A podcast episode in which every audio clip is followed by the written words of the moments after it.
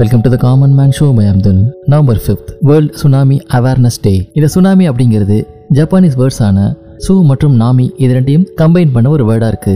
சு அப்படின்னா ஜப்பானீஸ்ல ஹார்பர் அப்படின்னு மீனிங் நாமி அப்படின்னா வேவ் ஸோ இந்த சுனாமி அப்படிங்கிறது ஒரு அண்டர் வாட்டர் டிஸ்டர்பன்ஸ்னால ஏற்படுற எனார்மஸ் வேவ்ஸ் இந்த அண்டர் வாட்டர் டிஸ்டர்பன்ஸ் அப்படிங்கிறது யூஸ்வலா ஓஷன் கீழே நடக்கிற எர்த்கேக்னால உருவாகுது. Volcanic eruptions submarine landslides coastal rock falls இவைகள் கூட சுனாமியை உருவாக்கலாம். இது மட்டும் இல்லாம ஓஷன்ல ஆஸ்ட்ராய்டோட இம்பாக்ட் இருந்தாலும் இந்த சுனாமி உருவாக்கப்படுது. இந்த சுனாமிஸ் அப்படிங்கிறது சி ஃப்ளோரோடைய வெர்டிக்கல் மூவ்மெண்ட்னால ஆரிஜினேட் ஆகுது. இதனால பெரிய அளவிலான வாட்டர் மாஸ் டிஸ்பிளேஸ்மெண்ட் ஆகுது. இந்த சுனாமியால் அதிகமாக பாதிக்கப்படுறது சோர்லைன்ஸ் தான். இந்த பாதிப்புகள் அப்படிங்கிறது கடற்கரைக்கு பல மணி நேரங்கள் வரைக்கும் நீடிக்கலாம்.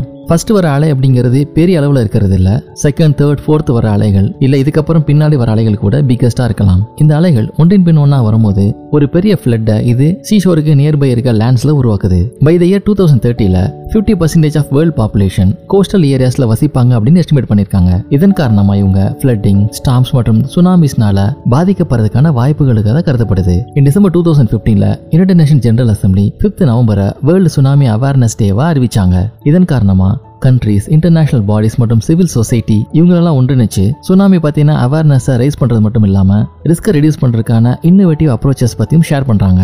இந்த வேர்ல்டு சுனாமி அவேர்னஸ் டே அப்படிங்கிறது ஜப்பானுடைய ஒரு பிரெயின் சைல்டு ஏன் அப்படின்னு பார்த்தீங்கன்னா இந்த சுனாமிஸ்னால அதிகமாக பாதிக்கப்படுற நாடு அப்படின்னு பார்த்தீங்கன்னா அது ஜப்பான் தான். பல வருடங்களா சுனாமியால ஜப்பான் பாதிக்கப்பட்டிருந்தாலும் அந்த எக்ஸ்பீரியன்ஸ் எல்லாம் வச்சு சுனாமி ஏர்லி வார்னிங் இது மட்டும் இல்லாம சுனாமி வர்றப்ப பப்ளிக் என்ன மாதிரி ரியாக்ட் பண்ணணும்? சுனாமி வந்ததுக்கு அப்புறம் திருப்பி எப்படி புனரமைக்கிறது? இது போன்ற விஷயங்கள்ல எக்ஸ்பீரியன்ஸா ஜப்பான் கேதர் பண்ணிருக்காங்க. இது மட்டும் இல்லாம ஃபியூச்சர் இம்பாக்ட்ஸை எப்படி ரெடியூஸ் பண்றது அப்படிங்கறத பத்தியும் அவங்களுக்கு ஒரு நல்ல அவேர்னஸ் இருக்கு. United Nations disaster risk reduction UNDRR இந்த வேர்ல்ட் சுனாமி அவேர்னஸ் டே செலிப்ரேஷன்ஸை ஃபெசிலிட்டேட் பண்றாங்க.